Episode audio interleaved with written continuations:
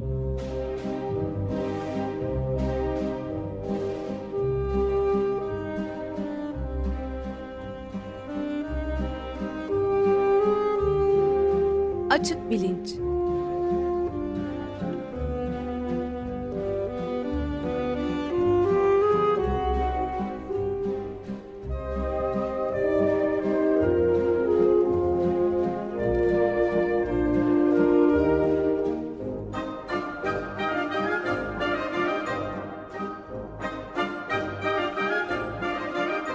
Güven Güzeldere ile bilim ve felsefe sohbetleri. Günaydın Güven Bey, merhabalar. Günaydın Ömer Bey. Can yok bugün birlikte ikimiz yapıyor olacağız açık bilinci ve seriyi devam ettiriyoruz tamamlayacağız değil mi? Yani tamamlamıyoruz daha da bir devamı niteliğinde e, açık bilinçte bu görüntüleme.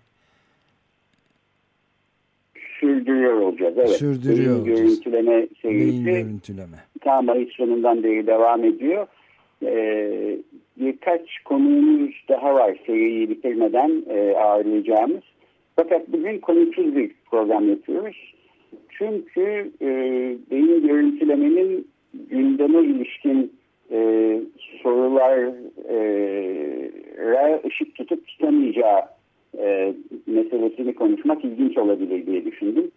Evet. E, gündeme ilişkin sorulardan kastım ne? Mesela şöyle bir soru. E, diyelim e, çok büyük bir e, ordusu olan bir ülkenin e, silahlı kuvvetlerinin başındaki kişisiniz, genelkurmay başkanısınız ve e, çok yıllardır e, yanınızda tuttuğunuz, çok güvendiğiniz, hayatınızı belki e, emanet ettiğiniz başyaveriniz, emir subayınız e, yarbay e, rütbesine kadar yükselmiş ve e, işte 20-30 senelik bir eğitim ve rütbe atlamalardan sonra oraya kadar gelebilmiş bir insan bir e, darbe girişiminde aniden e, size karşı bir rol e, oynuyor, e, size silah çekiyor, sizi teslim alıyor. E, bu tabii kişisel olarak çok travmatik bir şey olsa gerek.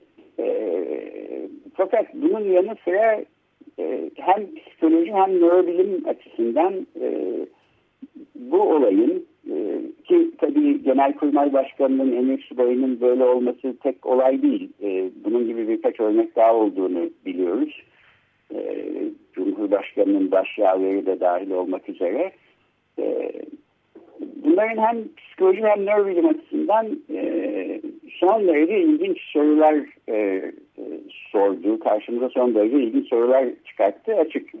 E, kişilik, kişilik psikolojisi açısından bakacak olursak mesela insanların e, böyle büyük bir e, sırrı e, kendi kişiliklerini aslında saklayarak, doğruyu gizleyerek yani bir yalan dünyasında aslında var olarak e, 20-30-35 sene gibi çok uzun bir e, döneme bunu yayabilmiş olmaları, e, bunu nasıl becermiş olmaları, ne sebeple e, böyle bir işe girişmiş olmaları bence kendi başına çok ilginç bir soru. E, ne tür bir inanç sistemi e, onları motive ettiyse bu inanç sisteminin aynı zamanda e, başka insanların e, örneğin e, askeri okullardaki öğrencilerin haklarını yeme ya da e, suçu olmayan insanlara kumpas kurma, e, sivil halkın üstüne ateş açtıracak e, türde bir gözü dönmüşlük. Yani e, bireysel inan ya da vicdandan e, tamamıyla arınmış bir e, irade teslimiyeti neredeyse. E, bu ne tür bir inanç sistemi altında mümkün olabilir? Bunlar hep sosyal psikolojinin bence e, bu konuya alakalı, bu konuya ilişkin e, sorabileceği çok önemli sorular. Fakat biz bir beyin görüntüleme serisi yapmaktayız ve nörobilimden bahsetmekteyiz epey bir haftadır. O yüzden ben sosyal psikoloji sorularına girmek yerine nörobilimin e, nörobilimle ilgili bir soru üstüne yoğunlaşayım e, diye düşündüm. O da şu, e, e, bu gibi durumlarda e, yani davranışı ve sözleriyle aslında iç dünyası, inançları, e, düşünceleri konusunda e, bir ayrılık gayrılık hatta bunlar arasında bir uçurum olan insanların aslında içlerinden e, ne geçmekte olduğunu bir şekilde beyin görüntüleme yöntemleriyle e, anlamak, öğrenmek mümkün mü? Teknoloji bize böyle bir imkan sağlıyor mu? E, ya da ileride sağlayabilecek gibi gözüküyor mu? E, bu soruya biraz bakalım e, diye düşündüm. Çünkü serinin başından beri e, beyni ölçerek e, zihninde olup bitenleri hangi derecede anlayabiliriz e, sorusunu merkezde tutuyoruz. Bu da bu anlamda e, alakalı bir soru. E, bu tür e, çalışmaların bence etik olarak sakıncalı yanları da var. Sonuna doğru biraz oraya da değineceğim. Dolayısıyla ben bu tür beyin görüntüleme yöntemiyle e, bu zihin okuma projelerini e, destekliyor anlamında bunu söylüyor değilim. E, fakat bu teknolojiler bu alanda e, bir takım ilerlemeler e, kaydediyorlar. E, aslında etik olarak da ne şekilde regüle edilmeleri gerektiğini sağlıklı bir şekilde tartışabilmek için bu teknolojilerden haberdar olmak gerek. Bu çerçeve içinde e, bu sorulara bakalım istiyorum. Evet. E, hatırlarsınız belki ta 1950'lerden e, bir e, Hollywood filmi vardı. E, Invasion of the Body Snatchers diye. E, evet. Beden ele geçiricilerin istilası e, filan gibi çevirebiliriz e, herhalde. E, böyle galiba uzaydan bir yerden gelmiş bir başka canlı türü e, bir takım bitkilerin e, tohumları yoluyla e, uyuyakalan insanların e, bedenlerini ele geçirip onları bir tür zombiye dönüştürüyordu. E, bu insanlar e, eski hallerinden ayırt edilemeyecek e, bedensel e, karakteristiklere, işte hafızaya, şuna buna sahip oluyorlardı. Dolayısıyla uzaktan baktığınız zaman tam eski e, kişiliklerinde olduğunu zannediyordunuz. Fakat aslında e, başka bir canlı türüne dönüşmüş e, durumdalar. Zombileşmişler e, o anlamda e, ruhsuz insanlar haline gelmişler. Bunun e, ne kadar dehşet verici bir ihtimal olacağı üstüne kurgulanmış bir filmde. Tabii 1950'lerde olduğu için belki kısmen o zaman e, sürmekte olan McCarthy döneminin cadı avı çerçevesinde e, komünizmin insanları böyle ruhsuzlaştıracağı filan gibi bir e, düşünce ya da korkuyla e, bu film bu şekilde e, çevrilmiş olabilir. Ama e, burada genel bir anksiyetenin ifade edildiğini söylemek herhalde mümkün. Yani e, çok güvendiğimiz, çok sevdiğimiz, uzun yıllardır yanımızda olan e, bir kişi aslında e, başka sebeplerle, bize açıklamadığı sebeplerle, e, bizi sevdiğinden ya da saydığından dolayı değil, e, başka motivasyonlarla bunca seneyi bizim yanımızda geçirmiş olabilir mi? Ve birden bambaşka bir kişi olduğunu onun anlamamız gerçekten anziyete yaratan türde bir ihtimal. Bu, bu filmde bu anziyete üstüne kurulmuştu e, darbe sonrasında, darbe girişimi sonrasında ortaya çıkan şeylerin de aslında e, Hollywood filmlerini aratmayacak e, bir e, senaryo karmaşıklığı içinde e, geliştiğini gördük desem herhalde e, abartmış olmam. Belki daha gelen anlamda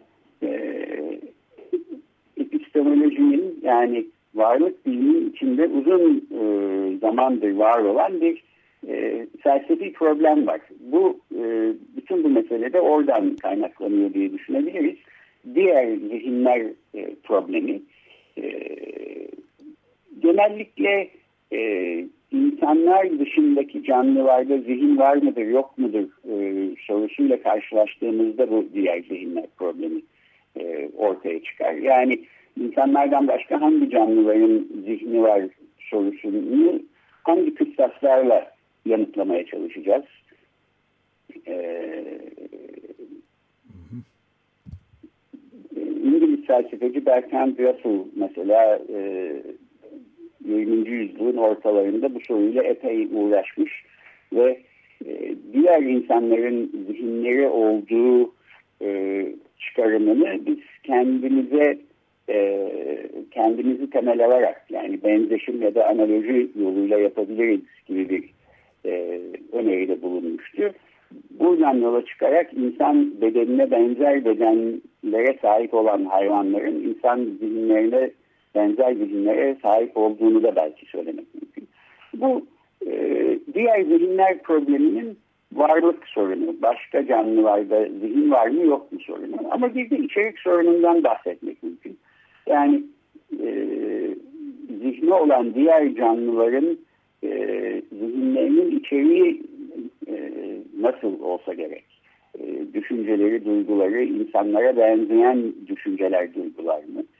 E, bu soruların hepsine nörobilim e, zihnin içeriğini beyinde olan bitenleri ölçerek ve bunlarla bir korelasyon geliştirerek e, cevap vermeye çalışıyor. Yani eğer zihinde olan biten her şey aslında e, beyinsel ya da sinir sistemine bağlı bir temele oturuyorsa ve biz bu sinir sisteminde olan bitenlerin kodunu nasıl çözeceğimizi e, anlarsak o zaman zihinsel içeriklerin ne olduğu konusunda da e, böyle bir çıkarsama yaparak dolaylı olarak da olsa bir cevap e, veriyor olabiliriz. E, buradan e, yola çıkarak belki o zaman e, bu en başta sorduğumuz e, soruyu yeniden ziyaret etmek e, mümkün olabilir. Yani bir insanın e, e, sözel olarak ya da davranışlarıyla e, e, verdiği cevaplarla aslında içinde barındırdığı ama kendisine bir sır olarak e, sakladığı, içinde tuttuğu gerçek düşünceleri, gerçek duyguları arasında bir uçurum ya da bir ayrılık söz konusuysa e, gerçekten içinde olan bitenleri e, acaba beyninde olan bitenlere bakarak anlayabilir miyiz? E, prensip olarak e, bu soruya benim cevabım evet. Aslında anlayabiliriz. Çünkü e, içsel olarak da olsa insanın e, zihninde olan biten her bir şeyin e, beyninde bir yansıması e, olduğunu ve e, metafiziksel olarak da böyle olması gerektiğini düşünüyorum. E, eğer böyleyse yani zihinle beyin arasında bir kopukluk yoksa bunlar birbirinin e, yansıması şeklinde düşünülebilirse o zaman beyinde olan bitenin kodunu çözdüğümüz zaman e, gerçekten zihinde olan bitenleri de anlıyor olacağız demektir. Ama e, beyinde olan bitenlerin kodunu çözmek dediğim konu çok karmaşık bir konu ve bunun henüz çok uzağındayız. Dolayısıyla e, prensip olarak evet cevabı verdiğim e, soruya pratik olarak evet tabii hemen beyin görüntüleme cihazının içine koyup bir insanın yalan söyleyip söylemediğini anlayabiliriz e, gibi bir cevap mümkün e, bir cevap vermek mümkün değil. Evet yani burada Güven Bey e, şey e, esas e, olarak bu zihninden geçenleri e, çözebilmek için e, esas olarak görüntüleme, beyin görüntüleme tekniği mi kullanılarak bir araç olarak e, öngörüyorsunuz yani yapılabileceğini? Evet. Evet yani e, epey bir 10 yıldır aslında yalan makineleri denilen makineler üstünde çalışılıyor. Bunlar beyin görüntüleme teknolojilerinden önce geliştirilmiş, tasarlanmış makineler ve e, otonom sinir sisteminin verdiği cevaplardan e, yola çıkarak bir kişinin yalan söyleyip söylemediğini e, çıkarsamaya çalışan makineler. Şimdi bu tür çalışmalar beyin görüntüleme yöntemlerini de entegre ederek e, daha sofistike bir hale gelmeye başladı. E, burada da belki önemli olan ayrım şu. Yeni bir durumla karşılaştığımız zaman ya da bize bir soru sorulduğu zaman e, bu soruya vereceğimiz cevabın aslında pek çok katman içinde incelenebileceğini e, e, düşünmemiz lazım.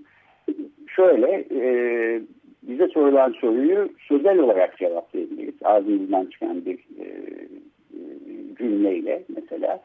E, ya da e, beden diliyle cevaplayabiliriz. Belki farkında olmadan, istemeden, e, belki ağzımızdan çıkan cevapla birbirini tutmayacak e, bir beden dili cevabı da buna verebiliyor olabiliriz. E, otonom sinir sisteminin ortaya çıkarttığı bir takım cevapları da verebiliyor olabiliriz. Yani hiç sorun değil tabii olabilir diye cevap verirken ağzımızdan bu cümle çıkarken göz bebeklerinizin büyümesi ya da kalp atışınızın hızlanması ya da avuç içlerinizin terlemesi bir başka cevap veriyor olabilir. Burada önemli olan e, verdiğimiz cevabın bilinçli olarak bizim kontrolümüz altında olup olmadığı. Bilinçli olarak kontrol edebildiğimiz cevaplar bize e, yalan söyleme ihtimali, yalan söyleme potansiyelini de e, sunuyor. Ve bu anlamda e, komplike yalanlar söylemeyi becerebilen tek canlı türü biziz.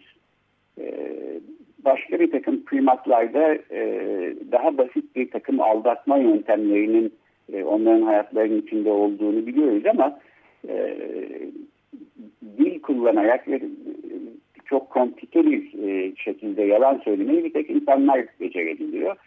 E, bu fakat bilinçli bir farkındalıkla kontrol edebildiğiniz e, cevaplar söz konusu olduğu müddetçe mümkün. E, bilinç dışı süreçlerle e, belirlenen cevaplarda yani otonom sinir sisteminden kaynaklanan cevaplar ya da beden diliyle farkında olmadan verdiğiniz cevaplar e, yalan söyleyemediğiniz e, cevaplar. Onlar çok daha doğrucu cevaplar e, oluyor. E, aynı yöntemle e, göz bebeklerimizin boyu ya da kalp atışımızın e, frekansı ya da avuç içlerimizde terleme olup olmadığına e, baktığı gibi bu yalan makineleri aslında e, beynimizde ne olup ne bittiğine çok daha ince ölçümlerle e, bakmaya da muktedir. Ve bu sayede ağzımızdan çıkan cevapla aslında içimizde barındırdığımız cevabın e, birbiriyle aynı olup olmadığını ölçmek kısmen en azından mümkün. Peki e, şeyi de örnek, e, ben şunu da sormak buyurun. istiyorum. Yani bu bir yandan e, beden diliyle cevap verirken bir yandan da görüntüleme tekniğiyle ikisini örtüştürmek mümkün olabiliyor mu? E, elbette bunları zaten e, entegre eden sistemler şimdi geliştirmeye çalışıyorlar. Evet. Benim gittiğim bir konferansta bu tür cihazları geliştiren e, bir takım şirketler mesela sunumlar yapıyorlardı. Tabii bunlar bence e, etik açıdan çok sakınca barındıran ve e, e, parasal olarak da genellikle e, Amerikan ordusu ya da Savunma Bakanlığı tarafından desteklenen çünkü savaş esnasında e, kullanılması öngörülen ve o sayede gelişen bir e, teknoloji. E, etik olarak e, sakıncaları neler biraz onlardan da aslında bahsedeyim. Evet. E, bu bilinç dışı beden diliyle ya da beynin içinde olan bitenlerle verdiğimiz cevapların ne olduğunu ölçmek ve oradan doğru sonucu almak e, en azından şu an itibariyle yüzde yüz e, doğruluk payıyla çalışan e, e, bir teknoloji bize sunuluyor. E, en iyi ihtimalle yüzde yetmiş, yüzde seksen doğruluk payı olduğu söyleniyor. Bu tür teknolojilerde hep hatalı olumsuzlar ve hatalı olumlular meselesi de var. Bunun ne olduğunu da kısaca anlatmaya çalışayım. Lütfen. E, hatalı olumlular özellikle e, kaygı verici bir mesele. Diyelim e, hareket sensörlü bir alarm taktırdınız evinizde. E, siz evde yokken evin içinde bir insan dolaşıyorsa e, bunun farkına varsın hareket sensörü ve alarmı çalıştırsın istiyorsunuz. E, eğer e, sensör yeterince hassas değilse evde birisi dolaştığı halde bile e, alarmı çalıştırmıyorsa bu hatalı olumsuz. E, yani olan kişiyi yakalaması gereken birini yakalamadı demek. Fakat e, hatalı olumlu da bunun tam tersi. Yani e, kediniz mesela e, kanepeden aşağı atladı, e, alarm çalmaya başladı birisi var diye ya da camı açık bırakmışsınız, rüzgar esti, perde havalandı, e, alarm çalmaya başladı. Bunlar da hatalı olumlular. E, hatalı olumlular özellikle bu yalan makinesi teknolojilerinde bence özellikle e, kaygı veren bir durum ortaya koyuyorlar. Çünkü e, siz bir kişinin yalan söyleyip söylemediğine e, beyin görüntüleme ve e, otonom sinir sisteminde olan bitenleri ölçerek bakmaya çalışıyorsunuz. Kişi gerçekten doğru söylediği halde e, çok heyecanlandığından mesela e, sizin e, makinenizin doğru okuyamayacağı e, ya da doğru doğru okuyamadığı e, hareket, davranış e, ya da sinir sistemi aktivasyonlarında bulunabilir. Siz de bundan bu kişinin yalan söylediği sonucunu çıkartabilirsiniz. Suçlu olduğu sonucunu çıkartabilirsiniz. Bir savaş ortamında e, olmadık e, sonuçlara yol aç açabilir. E, beyin görüntülemeyle bile yalnızca yüzde seksen doğruluk payı olması yani her beş kişiden birinde belki bir hatalı olumlu sonuç e, yani suçlu olmayan birinin suçlu olduğu ya da yalan söylemeyen birinin yalan söylediği sonucunu e, doğuruyorsa bunun e, pratik olarak kullanılmaması gerekir bu tür teknolojilerinden diye düşünüyorum. E, etik olarak en kaygı verici meselelerden bir tanesi bu. E, bir de son olarak belki şeyden bahsedeyim.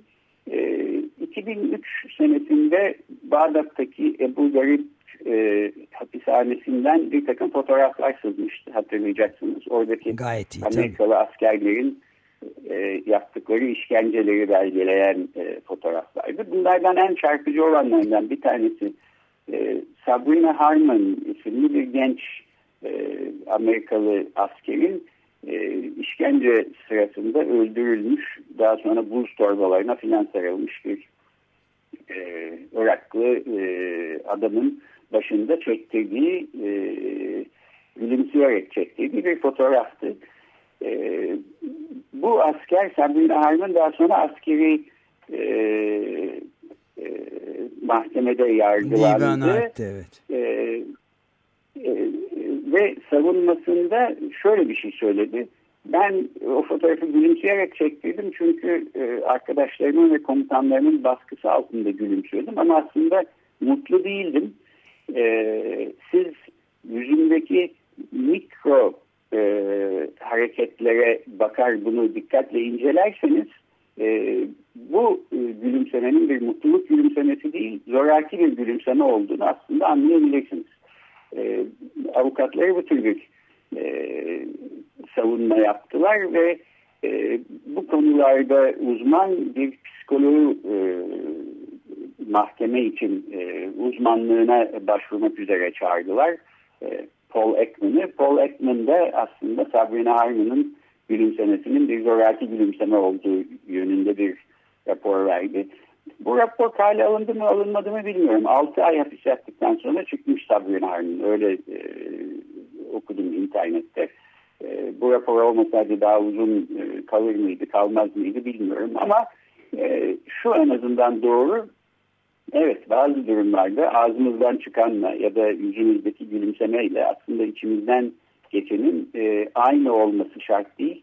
E, içimizde olan bitenleri anlamanın da e, bilinçli olarak kontrol edemediğimiz e, cevaplara bakarak oradan bir çıkarsamayla e, ortaya çıkartılması mümkün. E, bu konuda da beyin görüntüleme son zamanlarda sahiden e, çok ilerlemeler kaydetmiş vaziyette. Hatta şöylece bitireyim. E, beyin görüntüleme serimizde bir sonraki programda konuk olacak olan e, Bilkent Üniversitesi'nden yardımcı doçent doktor Tolga Çukur tam da buna benzer bir konuda yani beynin kodlarını çözerek zihin içeriğinin ne olduğunu anlama konusunda çalışıyor. Bu konuda en e, önemli heyecan verici çalışmaları yapan laboratuvarlardan bir tanesi e, Kaliforniya Üniversitesi Berkeley'de e, Tolga Çukur'da orada postdoktora araştırmalarını yaptıktan sonra Bilkent'e dönmüş. E, bu çalışmalardan kendisiyle konuşurken bahsediyor olacağız. Yani bir kişinin beyninde olan bitenlere bakarak zihninden geçenleri e, bir e, film sahnesine yansıtır gibi mesela e, zihinsel içeriği yeniden kurmak e, mümkün mü? Bu sorulara cevap e, arıyorlar ve e, bir hayli ilerleme kaydetmiş durumdalar. Yalan makineleri falan üstüne bir çalışmaları yok ama e, beynin kodlarını çözerek zihinde ne olup ne bittiği konusunda e, dediğim gibi en heyecan verici çalışmaları yapan laboratuvarlardan bir tanesinden geliyor Tolga Çukur. Bunları da kendisiyle e, gelecek hafta galiba açık gazete tatilde olduğu için program yok. Bir evet. sonraki haftada Tolga Çukur'u konuk ettiğimizde konuşuyor olacağız. Evet aynen öyle. Peki çok teşekkür ederiz Güven Bey. Bu son... Ben teşekkür ederim. Şöylece tamamlayayım. E, Tolga Çukur'dan sonra iki konumuz daha olacak. E, eğer e, bir aksilik olmazsa e, Sabancı Üniversitesi'nden Volkan Özgüz ve İstanbul Üniversitesi'nden Tamer Demirel. Son e, iki haftada beyin e, bilimlerinde çığır açacak çok önemli iki yazı yayınlandı. Bir tanesi beyin görüntüleme çalışmalarının yaklaşık 40 bin tanesini şüphe altında bırakacak e, eleştirel bir yazı. Proceedings of the National Academy of Sciences dergisinde çıktı. Diğeri ise beynin haritalanması konusunda çığır açacak e, yeni bir çalışma Nature dergisinde galiba çıktı. Bu iki önemli yazıyı Taner Demirel ile e, serinin sonunda e, tartışarak, konuşarak e, seriyi böylece tamamlıyor olacağız. E, geçmiş programlara podcast arşivinden bakmak mümkün. E, Açıklar.com.tr'den bulunabilir. Fakat e, arşivler e, Cuma gününden beri idari tedbir altında olduğundan erişilemiyormuş. Dolayısıyla podcastlere eriş, erişemeyenler açık radyoda e, bir sorun olduğunu düşünmesinler. Türkiye genelinde böyle bir durum var. E, evet, Archive.org adlı sitenin e, üzerinde bir idari tedbir e, alındı. Genel olarak hükümet tarafından getirildi yani. Evet, benim anladığım bir takım kestirme yollardan yine de e, bu tür sitelere erişmek e, mümkün hmm. öyle söyleniyor ama e, doğrudan bir şekilde e, podcast arşivine şu anda erişmek mümkün değil. Yine de e, podcast arşivi erişilebilir hale geldiği zaman ben Twitter hesabından e, duyuracağım. Açık bilinç etiketiyle bu programların e, duyurularını da e, oradan izlemek mümkün. E, son olarak da geçen hafta konuğumuz olan e, Burak Acar'ın e, duyurusunu yaptığı Boğaziçi Üniversitesi'ndeki beyin görüntüleme ve demans konferansı 30-31 Temmuz'da gerçekleşecek olan konferans e, gerçekleşecek. Yani bu darbe girişiminden filan dolayı bir iptal söz konusu değil. Bir takım konuşmacılar e, gelemeyeceklerini belirtmişler ama e, konferans gerçekleşecekmiş. Bunu da Burak Acar adına burada duyurmuş oldum. Duyuralım evet. Çok teşekkür ederiz. Görüşmek üzere diyelim. Ben teşekkür ederim. Görüşmek üzere.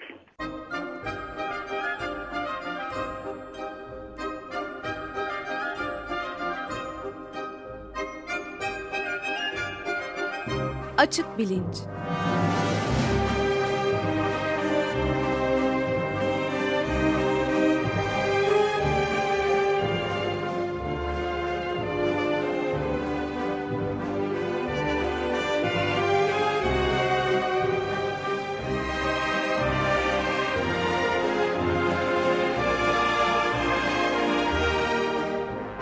Güven Güzeldere ile bilim ve felsefe sohbetleri.